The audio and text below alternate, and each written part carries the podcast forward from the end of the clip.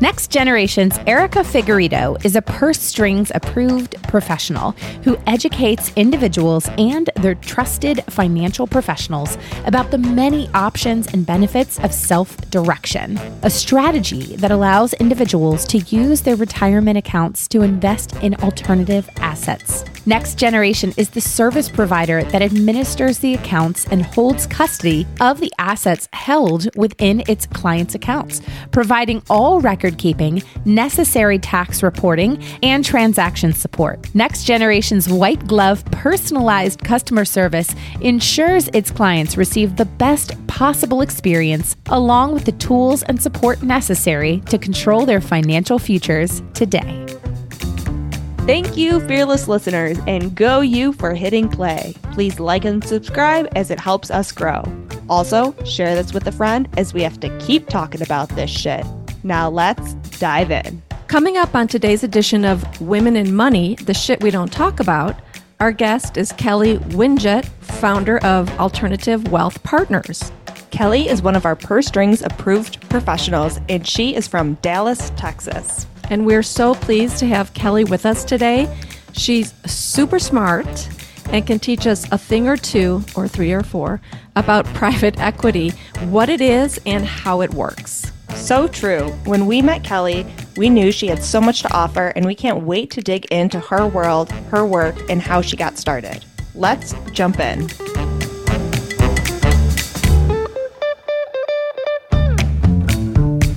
Gloria Steinem once said, we will never solve the feminization of power until we solve the masculinity of wealth. Barbara Provost and Maggie Nielsen are the team at Purse Strings that will help you navigate the ins and outs of financial independence so that you can be financially fearless. This is Women in Money, the shit we don't talk about.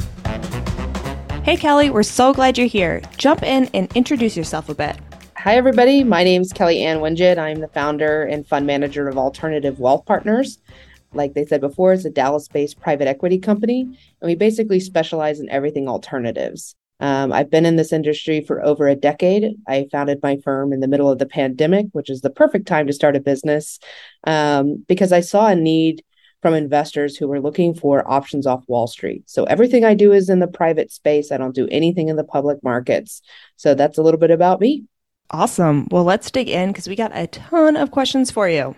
Let's go. Yeah. Um, Kelly, so you're a solo founded, openly gay female private equity firm in the US, maybe the world. Mm-hmm. So give us some background on how you got started with this company, especially during the pandemic. I didn't even know that. so um, I am fortunate enough to like I grew up in a financially savvy household. Both my parents were financial professionals, CPAs, accountants. So, uh, you know, we were talking about taxes at the dinner table from the beginning of time. Um, I started actually my career at 15 in sales. I was selling car washes part time in high school, and I was really good at it. But I was making a little over sixty thousand dollars a year part time. Wow, and, yeah. that's amazing! selling car washes, selling car washes, um, and needless to say, I had to start doing my own taxes at 16 so I kind of got my taste for money really early in life, and I kind of just progressed through uh, the years following.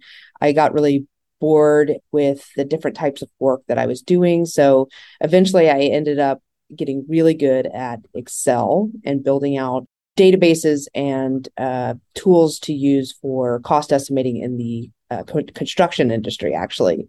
So I took that experience and was hired by an oil and gas company in uh, 2013 uh, when oil prices were going to $130 a barrel. Now, I'm from Texas, so I was going to end up in oil and gas at some point in my life. Um, I'm five generations in oil and gas, so it's in my family.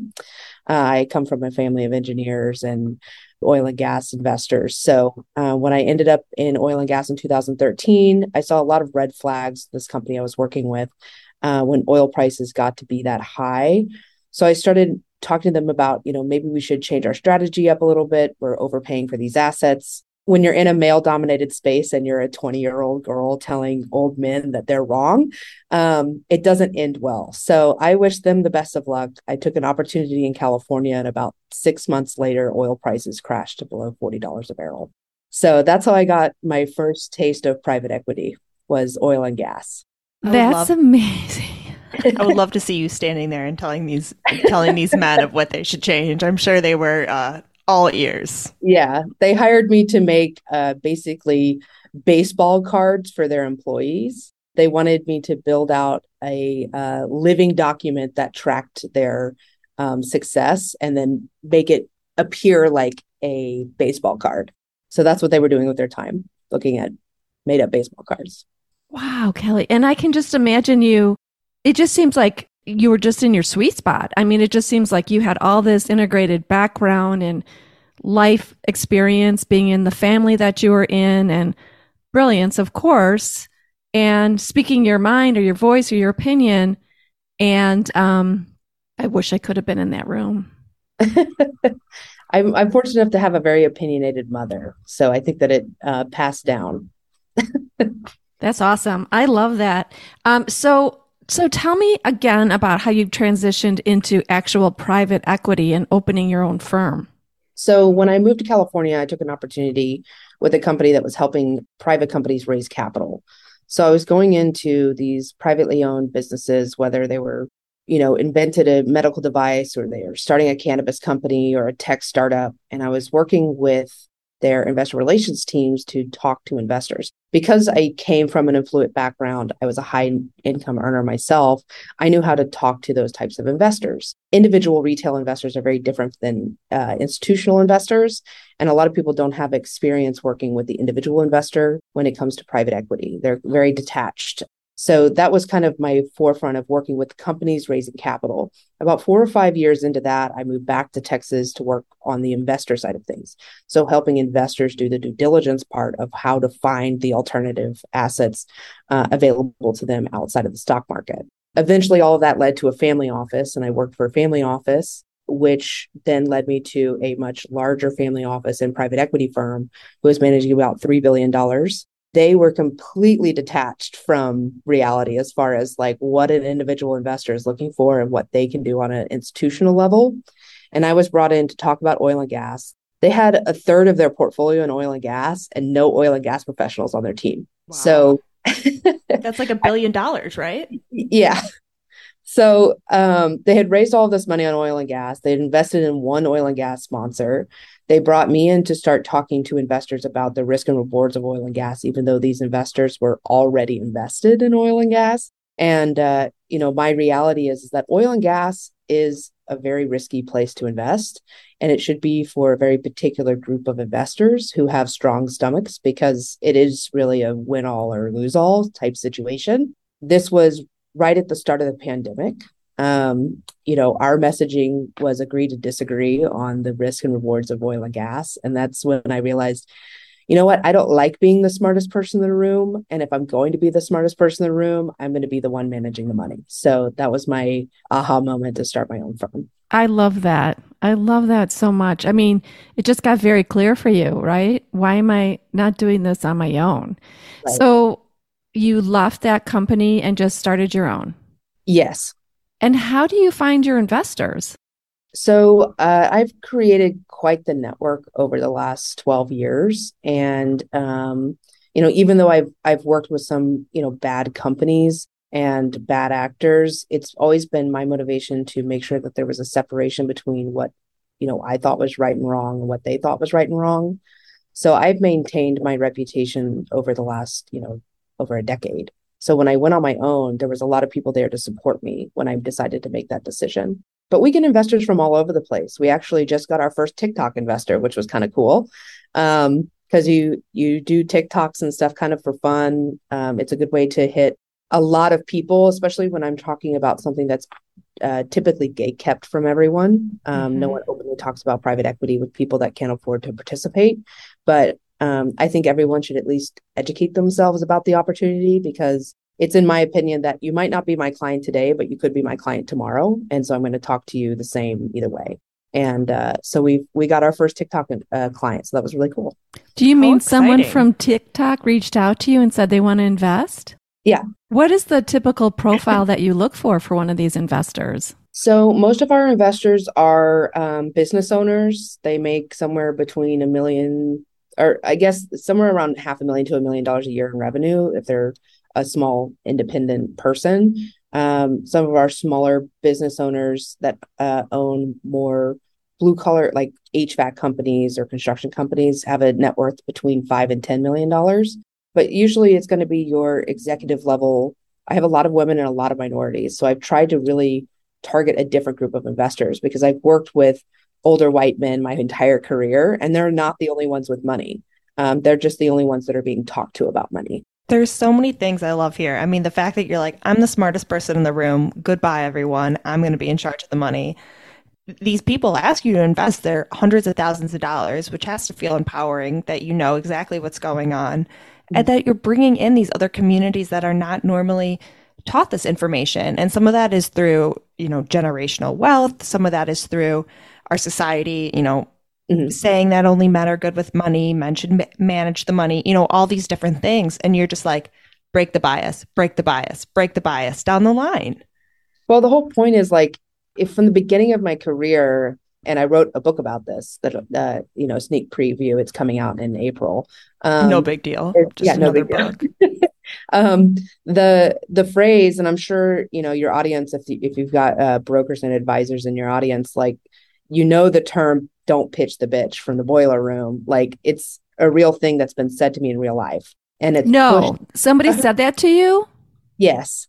And it was encouraged in the sales rooms. Like just don't you know oh hang up the phone the wife answered um, or they sound foreign or you know uh, there's there's a lot of really terrible things that have been said in these rooms and that was something that never really made any sense to me because I would go through this huge process of trying to onboard an investor.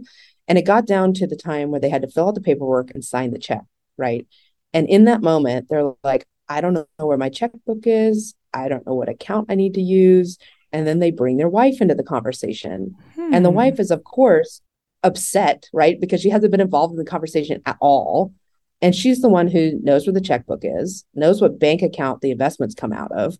They're budgeting for the entire house. And the reality is, is that the women of the household are making their own decisions. And even today, like women in general, just independently, have way more control of their financial situation than men do.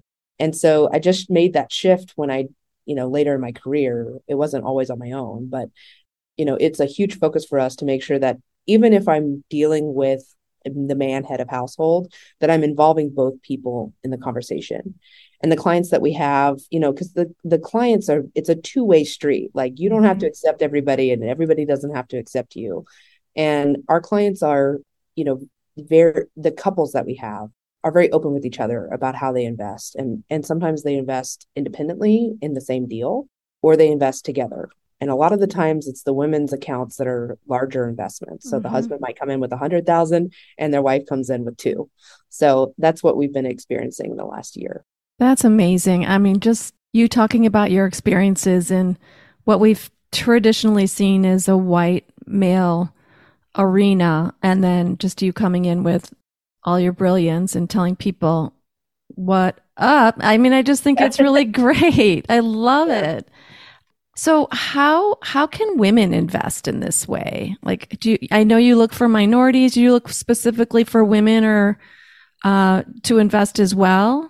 I really want everybody to be investing in the alternative space at least a little bit, because in general, it's a gate kept uh, asset class, um, private equity uh, specifically there's a lot more women um, getting into the venture capital space, which is really, really great.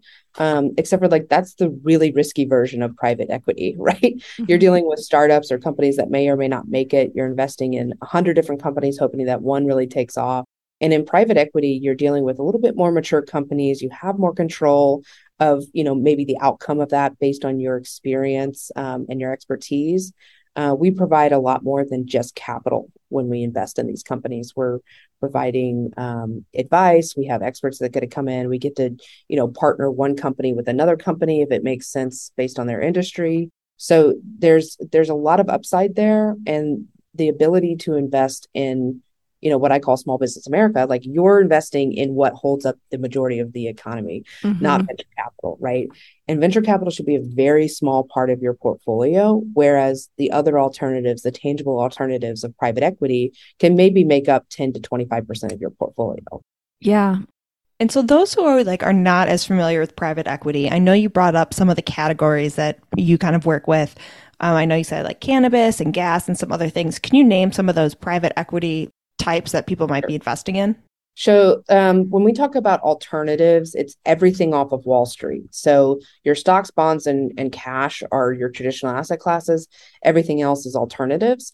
Private equity is its own category. And underneath private equity, you have venture capital hedge funds, right? Outside of that, you have your precious metals. You can invest in commodities, so your oil and gas, your you know corn, those types of things. These are all different private equity opportunities that you can invest in. The private equity that we are involved in is literally investing inside of the companies, the small businesses, the privately owned businesses. I really like the manufacturing and infrastructure space and the energy space, whether that's oil and gas or renewables. Awesome. So, interesting. Yeah, yeah, I think so it's so new to so many women that this is even an option out there. Um, so I do love the idea of just, you know, like you said, if you're not a client today, you could be a client tomorrow. I think that um, what people need to realize is that banks used to do this, right? You used to be able to go into your community bank and get a business loan and build a business. Today, businesses can't do that. It's very difficult for a business to go to a bank and get a business loan in order to grow their business. So they're resorting to private investors.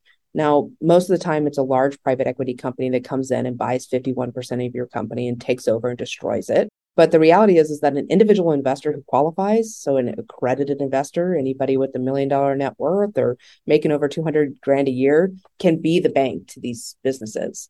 So if you understand an industry really well, you can invest in that industry directly just by, you know, maybe finding a business in your community that might benefit from a hundred thousand dollar loan or even a, a hundred thousand dollar equity uh, position. So you can structure those things on your own. It's complicated. You should probably let a professional do it. But the the the point is is that you have the freedom to do that with your money, and you don't need you don't need anyone to tell you you can't. Got it. So let's say somebody did want to invest hundred, two hundred thousand dollars into a company. They come to you, Kelly, and um, what do they expect in terms of the return on that money? In terms of ROI and or how long do they invest that for? Do they anticipate to invest that for? So in traditional private equity, you should expect your money to be illiquid, unavailable, tied up, whatever you want to call it, uh, for somewhere between five and 10 years. These mm-hmm. are typically long-term plays. Now, the funds that I manage because I have spent a long time working with these projects. And when I decided to do a fund, I had kind of done a lot of the legwork before I even offered it to investors you know, we did a short term fund, it's five years. We're targeting 15 to 20% uh, annual dividends and with a three to 5x uh, at the end of it as far as our equity exits. Wow. So I, yeah, I pair cash flowing asset opportunities with uh, long term equity positions. So while we sit around and wait for an exit to happen, we're still generating cash flow from different assets. And that's never existed before, which is why basically the mutual fund of private equity Mm-hmm. Um, so you're getting a little bit of the debt piece with the equity piece. Uh, so you can see how all the different assets produce so that when you go out on your own, you can say like, Hey, this, this is a normal return or this isn't a normal return. Mm-hmm. So how big is your company? I know I've seen on some of your TikToks, you had other employees that work with you. So, um, we've launched a second fund. We're getting ready to launch a third fund. Our first fund is around $17.5 million. Our energy fund is close to $2 million. Uh, we have an acquisitions company, which is a completely separate uh, thing. It's not necessarily structured like a fund.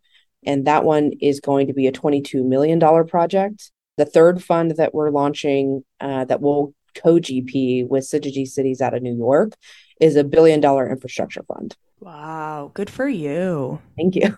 That's crazy. So, how do people find out about you and where you are and how to work with you? TikTok. Um, I'm kidding. Um, it's one source. It worked, right? Yes. Um, so I'm Kellyanne Wingett on all things online. I personally manage my LinkedIn. So if you find me on LinkedIn um, and message me, it's me who answers. Other than that, there's a couple people that run my other social medias, my Instagram, my TikTok, and uh, Facebook but you can visit alternativewealthpartners.com to find out about uh, the private equity things we're doing. And if you want to know more about what I'm doing on the book and speaking events and that type of stuff, you can go to kellyannwinget.com. Are you going to share the book name with us? it's called Pitch the Bitch and it's Grab Your Financial Futures by the Bag. I love it. I love it. I love That's it. awesome. Yeah, we can't wait for that to come out and promote that for you. You can sign So- up. You can sign up uh, for the release on kellyannwinget.com. Uh, we'll have the information there under the book. The book. The book. And it This- really goes into detail about like all the stuff that was experienced in this space. I'm sure it's it was unreal and you know I didn't spend too much you know too much time in the you know in the cubicles or in a financial services sector so I have not heard the term pitch the bitch before um but lines up with every story I've been told Yeah. If you've never seen The Boiler Room, go back and watch that that Mhm. wonderful movie. Got it. So, do you have any other parting thoughts for our listeners today? I could have saved myself a lot of time if I had the confidence I have today, like 10 years ago. And so, your listeners that are either looking for options or like starting their financial journey, they just need to have confidence that they know what they're doing. Like, you probably know more than somebody else, and just to be confident in your own education. You know what what you're studying what you're committing yourself to learn um, is enough. I love that. And a lot of times with women you know we always think we need to know it 100% all the way before we get started. Mhm. um and we know that's not true it's Yeah. just getting started that's the hardest Right. part Right. The thing about investing is that it's just an idea and a strategy is completely independent of somebody else's. So you really have to take everything you learn when it comes to investing with a grain of salt because at the end of the day, it's your money and you're going to spend it however you want. I love it Yeah, it's your money, right? So, don't just be handing it over to people who say, Don't worry about it, honey, I got you. I got Yeah. this. You really Yeah. need to understand and learn about what's happening with your money. Right, right. And I I think so uh, Maggie, we met at the Women Working in Wealth Summit last Yep. year. And um, I'm actually going to be on a panel this year there. oh awesome And we're going to be talking about all of the crazy stuff when it comes to alternatives. I can't wait to Yeah. just to tune in. It should be very interesting. This is a whole new space for me, and um, it's just so interesting to hear all the options are that are out there. Because sometimes I think, yeah, it's not shared. It seems limited. I mean, there's thousands of options, so it's not that limited. But there are so many things, you know, what you don't know, you don't know. Now I'm learning. Awesome. So thank you so much. As we've said before, Kelly is one of our purse strings approved professionals. You can also found, find her on our purse strings site. We love having Kelly bringing this expertise to the table. It really broadens what's out there in terms of investing, um, investing for women and other opportunities that, you know, we have experts that can answer your questions on this if you want to diversify in this way. So thank you so much, Kelly. We love having you on our podcast and sharing this great important information. And anyone who wants to reach out to Kelly, there's several ways to connect with her. We'll have it all in the show notes as well. So thanks, Kelly. And until next time, ladies and gentlemen, let's be financially fearless.